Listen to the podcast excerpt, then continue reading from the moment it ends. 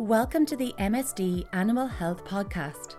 On this podcast, we interview people working across the agricultural industry to bring you the latest disease information, insights into our technology solutions, and discuss relevant industry topics. Welcome to our first episode of our Total Calf Health Solution podcast series with MSD Animal Health. I'm Sarah Higgins. I'm ruminant and equine veterinary manager with MSD. And joining me today is Richard Ryan, a veterinary practitioner based in Archersfield Veterinary Clinic in Kilkenny, also known as the Dark Badger on Instagram. Welcome, Richard. Hi, Sarah. And today we're going to cover calf pneumonia. So, Richard, as a vet on the road, what is that classical phone call you get from your farmers dealing with calf pneumonia? Okay, so I suppose it's we're getting into that time of the year. Um, and it's a really common thing we do get. Um, most commonly, it'll start off with a phone call saying, "Oh, I have a calf, maybe with a bit of a chill, a bit down in the dumps. They're not themselves." And we say, "Look, at, we should probably get out there and take a look um, to try and assess what's going on."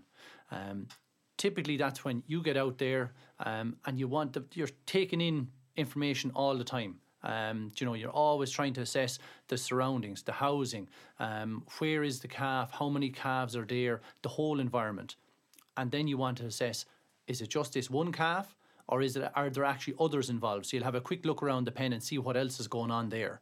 Mm-hmm.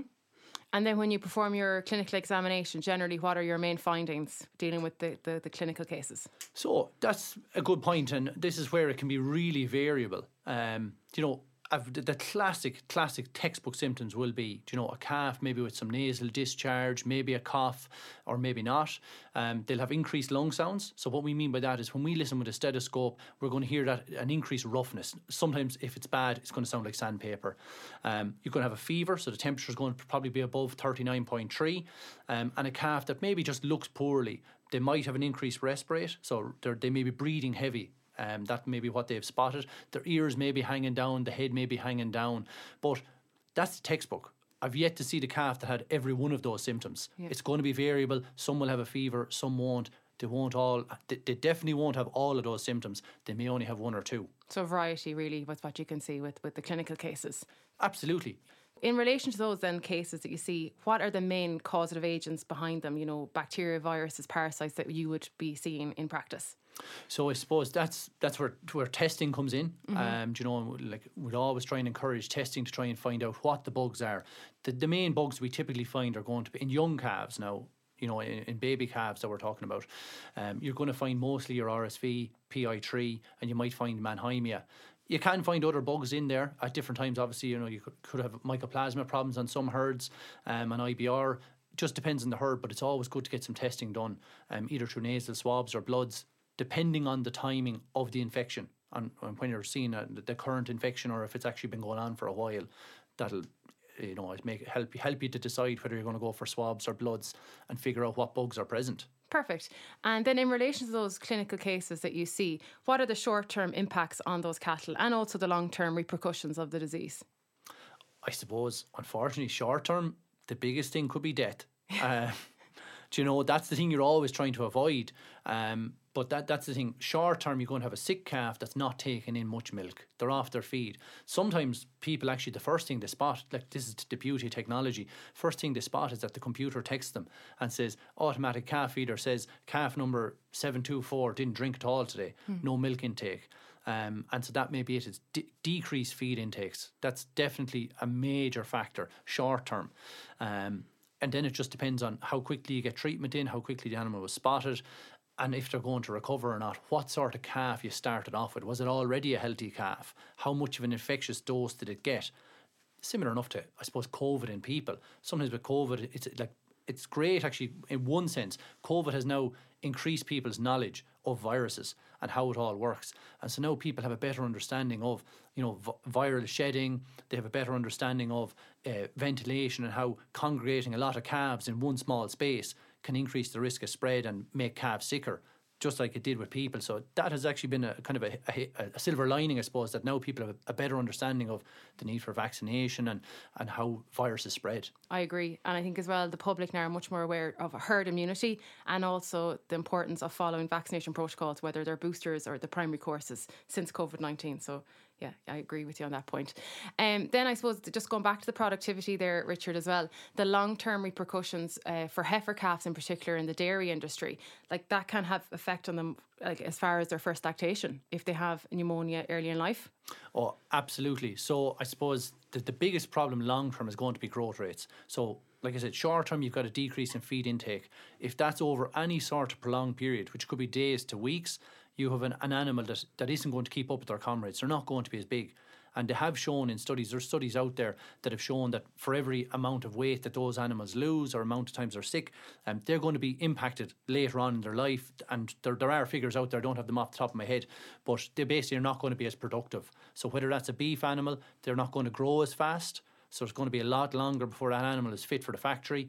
Um, or if that's a dairy animal, that animal might, mightn't be fit to go and calf um, if she's um, if she's undersized. Yeah. Um, they're more likely to have dystocia, so calving difficulty when they actually go to calve and they're undersized, or maybe they haven't the lung capacity, uh, and then yeah, they're not going to put the milk in the tank. Yeah, I agree. And I think as well, farmers, they'll think straight away the short term impact of, you know, the, the cost of the vet coming out to do the investigation or the examination, the anti inflammatories given, the antibiotics or whatever may be used to treat the calves. But as you said, it's a long term impact. And for heifer calves, there's studies out there. If they have one bout of, of respiratory disease in their life in the first eight, eight weeks of life, they can have 525 litres less in their first lactation. So that's absolutely significant. And we all know how good milk prices were last year, you know. So that all adds up if you have a good few heifers with a bout pneumonia early in life.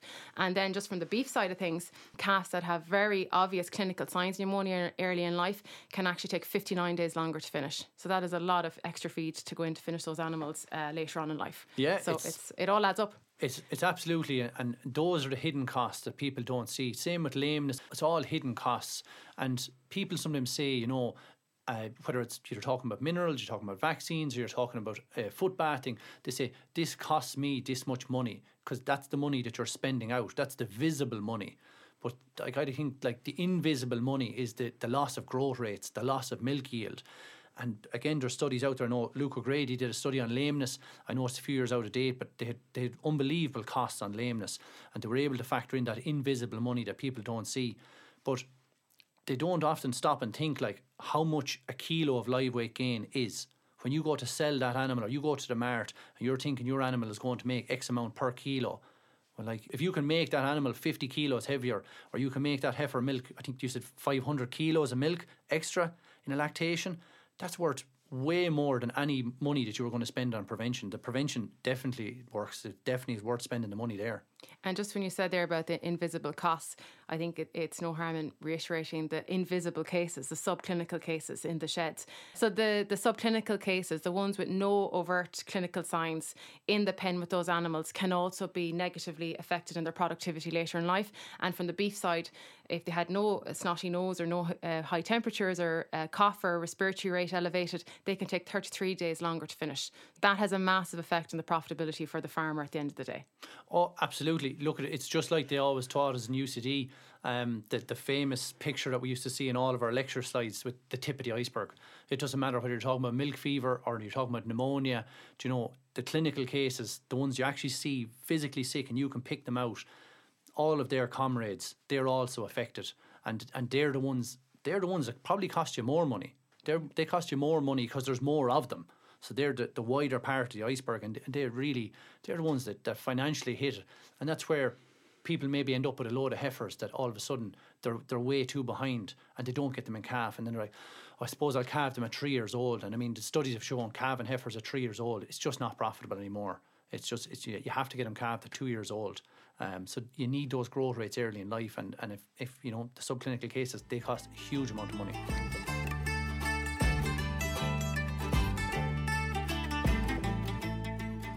Just before we move on to the control measures uh, with dealing with calf pneumonia, it's worth mentioning that uh, bovine respiratory disease is the number one cause of mortality in cattle greater than a month of age in Ireland. And it's not just in Ireland, it's globally, you know, it's a huge issue, bovine respiratory disease. So can you tell us what measures can farmers take to, to reduce that mortality rates on their own individual farms? Oh, absolutely. I'd, I'd, fully agree with that. And we, we're lucky in Kilkenny that we've a regional vet lab right mm, here. True. So, I mean, it's so easy. Unfortunately, there will be losses in farming, and, that's the, that's the nature of it. We often send cases into the lab um, to get a to get a handle on what's going on in the farm. Uh, and yeah, you're, you're dead right. I fully agree with that. It over a month, it's it's it's going to be bovine respiratory disease. Under a month tends to be scours, um, that that's causing losses. But I suppose prevention, it's all about your vet knowing what's going on on your farm. This is why people often ask me, they ask me out of the blue, or, you know, sometimes on Instagram and stuff like that, people message me and they say, they have problems on their farm. Can I give them advice? And unfortunately, a lot of time I can't. I can give general topics like we're going to discuss, but I won't know what's going on in their farm. I don't know their system. It all comes down to what's the system there. Is this a dairy farm where they breed their own replacements? Is it a suckler farm where you have you know, where you have cows on calves, so they're exposed to older animals straight away, um, or is it you know the, hardest ones to manage? are the ones where they're buying in lots of young calves um, from different sources and mixing them. How can they prevent it? I'd always say to people if you're buying in lots of calves and you have a problem, well, you're going to have problems. If you buy in lots of calves, you need to have prevention plan in place. Try and buy them from limited sources. You know, set up a, a relationship with a local dairy farmer or something like that, and you say, I'm going to buy 50 calves off you next year. And when they're all ready to go, I'm just going to come in and buy them, take them home one journey, and that's it. And they're all one batch. But you know, years ago when people used to be going into the marts and buying calves and dribs and drabs, it's not as common anymore. But like the amount of sickness you would see within five days of those calves arriving was was phenomenal. Um, because they're mixing with so many different groups. So prevention really comes down to knowing what's going on in that farm, minimising the stress, but setting up a plan specific for that farm in terms of environment. Uh, you know, vaccination is going to have to play a role. Um, you're going to have to obviously you're going to have to talk about the the hygiene, everything. You know, temperature, all of this. We can go into this in more detail, but those those are the real things specific to each farm. So, if you were called out to a, a, a, case of calf pneumonia in a shed, what would you not like to see in a calf shed? When you open that door or you're brought in, what would the things that would stand out straight away that you wouldn't be happy with if you were dealing with uh, an outbreak of pneumonia in a batch of calves? So, for me, the biggest thing is I really don't want to see them mixing with older animals. Do you know, you, you don't want a pen of calves, baby calves that are, you know, only less than a couple of months old and you have older stock in the same airspace. That's the highest risk. And unfortunately, in a suckler situation, there is an element of that because they're in contact with their mother, and she, unfortunately, she may have bugs that are contagious to calves. She can tolerate them because she's an old, an older adult animal and has a competent immune system, but the calf can't. So for me, the, the biggest thing to try and avoid is mixing age groups. Do you know, and, and that doesn't have to be. I'm not talking necessarily about year and a half bullocks. That could be weanlings, do you know, or it could be calves that are three months old, and now you're putting baby calves into those pens. So, with modern technology and we have automatic feeders, sometimes people need to fill those feeders with a certain amount of calves, be it 40, 50, 60 calves on the feeder, or they have two feeders in a pen. If the calving pattern isn't tight enough to actually have a batch of calves ready to go, that mightn't work in that situation because they, they really shouldn't have four week old calves on the feeder and then they're like, oh, we need five more calves to go into that. There was five born yesterday. So we'll throw them in there with those. And now they're going with month old calves who may have already picked up some viruses on that farm. higher risk, kind of, isn't it? I suppose the environment then if you're mixing age groups, and Absolutely. also if you do that, you're also maybe disrupting the hierarchy in groups too. You know, there can be bullying issues if you put mix younger cattle in with older bunches as well. So it's it's high risk profile. Um, also, if you went into a shed, we'll say, and, and the, the the air seemed quite stale in nature, what would you be concerned about there in a in a overly stocked shed. Yeah, look at. I mean, a quick. This is these are the things you're looking around the shed for. Do you know? Even as you're just chatting, or even as you're listening to the calf and taking the temperature, you know, you're you're taking in all these things. Um, you you don't want to look at the shed and look up at the walls and see cobwebs everywhere and see dust everywhere. Um, do you know? Dust is a sign that there's not much ventilation if the, if the if the air is going through the shed at an appropriate rate, there really shouldn't be huge build-ups of dust and cobwebs. Um, so that's that's a big problem if you don't have any ventilation. I know the older generation, um, they often used to think that they wanted to close down any draft. They had a fierce. It's the same in people. People say, "Oh, you know, you'll get your death of cold that draft coming in on your back and stuff." Yeah. Okay, yeah, you don't want to be frozen cold in a draft, but there was this fear of drafts to the point where sometimes they'd put them into sheds, close all the doors, and block up all the ventilation spaces because they don't want any. But then that's just stagnant air. you know, and stagnant air, same as we've seen with COVID, is going to lead to more chance of viral spread on these moisture droplets in the air. Like ventilation is key. If, if the if the ventilation is poor in a shed, like it has to be rectified either through changing the sides, you know, and putting in some some Yorkshire boarding or something like that, or the vented sheeting, or sometimes it's as simple as saying you, you need to leave that door open that door needs to be left open. It just don't don't close off all the inlets. Air needs to be moving in the shed to clean out the air, like a hygienic air going through. So, as you said, ventilation is key, but also avoiding drafts. And I guess as well, I suppose if you have a large open space early on in your calving period and you have fewer calf numbers and you're concerned about the temperature, you were saying temperature there is important for young baby calves as well. And their thermoneutral zone is 10 to 25 degrees, which is actually quite high. You know, we don't have those temperatures right now here in Ireland. So, if you have a shed that's poorly uh, stocked and lower numbers and it is quite cold, you can also implement like calf jackets. Things like that are great, along with good deep straw bedding as well, which can also help. And just as well about the stale air that can be in calf sheds. If your bedding is very damp, isn't regularly cleaned, you can get a lot of uh, urine build up, uh, damp surfaces, and ammonia levels, and that will increase your humidity. And all of that will affect the respiratory airway of, of calves, and ultimately they can be susceptible to developing respiratory disease as well. So um, there's multiple factors there in the housing. Now, just another uh, part of control will be uh, vaccination. Is that a, how important of a component is that to the control measures of calf pneumonia? Oh, look at vaccinations is essential. You know, it, it's it's look at it as a tool in the armory. Do you know, you have all these different things you can do, and like calf jackets are a good tool that you can use. You know, um, but all these things are key. There's there's so many things you ha- you have to put into place. But I suppose vaccination now there's there's so many options there. Do you know now we've got the intranasal vaccination um, that you can get in earlier and earlier. I think the, the your vaccine now you can go from a day. Imagine being able to vaccinate a calf at one day old and get protection in. Um, so the thing I, I would always say when I investigate a problem with pneumonia is I try to find out the bugs that are on the farm. So then I know what can I prevent, what can I not prevent, you know, and then I assess on that farm the timing of, of when the disease actually happens, mm-hmm. The risk factors, like like I said, like I mentioned, if you're buying in calves from multiple sources versus a closed dairy herd where the calves have no contact with older animals, and then you assess which vaccine is appropriate and what time to get it into them. People say to me, "Should I use this vaccine? Should I use that vaccine?" If I don't know their farm and I don't, and I'm not going out there to assess it, it's very hard for me to say to them which vaccine to use because their risk factors may be different. You know, if you're buying in from multiple sources, you want a vaccine that gets into them as fast as possible. So I'd be trying to give those calves 24 hours to settle after they arrived and then get an intranasal vaccine into them um, because you want you want fast immunity, um, and the intranasal vaccines will work quicker in, in those situations than going under the skin. Um, but then, you know, depending on time of the year, if you're looking at housing, it's a different story completely. We're talking about calves today. Weanlings is a different problem. Yeah, so it's kind of it's farm specific, really, isn't it? As you said, but in a farm where there is a high instance of, of pneumonia in very young calves, by all means, the intranasal is a good uh, option there where it covers against RSV and PI3, which are the early invaders, the viruses that are commonly associated in calf pneumonia. And it has, as you said as well, Richard, it has very fast protection. They have an onset of immunity by seven days for both agents, and its duration of immunity is 12 weeks.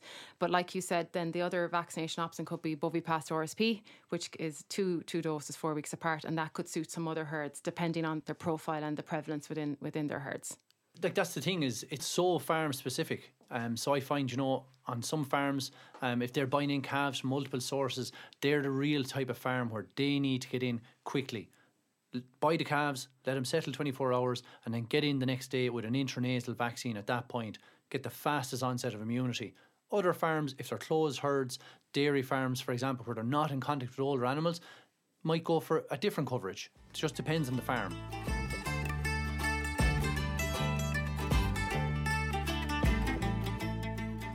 So just to uh, reiterate, the intranasal is a good option for fast onset. So, and also, would you recommend it in herds that have a high prevalence or instance of calf pneumonia at a very early age in the first four to six weeks of life? The intranasal vaccine. Oh, absolutely. That's it. You, you want to get fast immunity in. It, this is where knowing the farm is so important. If that pneumonia outbreak typically happens year on year in the first six weeks, you're going to want to get in there with an intranasal vaccine. The, the new one is licensed from one day old. Get it in as early as possible and get fast onset of immunity. Do you know, if you're going to go for Bovipast under the skin, you're going to be given two shots four weeks apart, slight delay in the onset of immunity. If that pneumonia outbreak in that farm typically happens four to six weeks old, you might be behind the eight ball. So in, do, in those cases, absolutely, I'd be going with, with, with an intranasal vaccine. Perfect. And when you administer the Bovilis intranasal RSP live intranasally at day of birth, they have an onset of immunity by one week of age, seven days for RSV and PI3. And as you said early on, they're I suppose, often seen as the viral culprits associated with respiratory disease in calves at that age. So you're giving them good protection early on in life. Um, also, Richard, IBR is often mentioned uh, by farmers and by vets uh, associated with respiratory clinical signs. So, can you elaborate on that? And would you see it often in young stock? Yeah, so look, we, we do we see IBR definitely we see it out and about. Uh, it comes back on testing, be it bulk tank testing uh, or some of the bloods that we do. Um, and in fairness, the beauty of IBR is they can test for it even in a vaccinating herd and they can differentiate between the wild virus and the vaccine virus. Um, I see it personally mostly in weanlings, cause a big problem there. Uh, we do see it causing problems sometimes in dairy cows as well. Uh, I definitely have had farms where it caused problems in young calves. RSV and PI3 are definitely the big hitters. They're the main ones causing the problems. But I have some farms where they have to go in with, with both vaccines. They need to cover them for IBR from a young age and they need to cover them from RSV and PI3. Again, it just depends on the farm. You know, for farmers out there, if you're speaking to your neighbours, what they're doing on their farm isn't always applicable to what you're doing on your farm. Discussion groups are absolutely fantastic to give you a general idea of what's going on on one farm. But we all know, like, you know, you go to a discussion group, you go to a farm walk, and you see straight away that that farm has a different land type. So their system isn't going to suit your system of grazing. It's the same with vaccination. If you have a different type of animal, or you have a different housing system, or you have a different you have a different method of buying in animals, or something like that, different source for animals, your vaccine plan is going to be different. So some farms will need to include IBR from a very young age. So it's really important to engage with your own vet.